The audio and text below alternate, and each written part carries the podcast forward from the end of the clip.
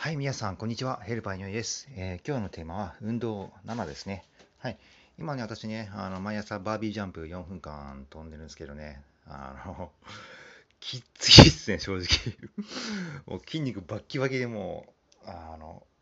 できないくなるんですよね、もう。腕立て伏せがもう、えー腕が上がらなくなるんですよ。でもうね、結構筋肉痛もあるんで、えーっとね、だからもう、あと2つの、あの、HIIT、あの、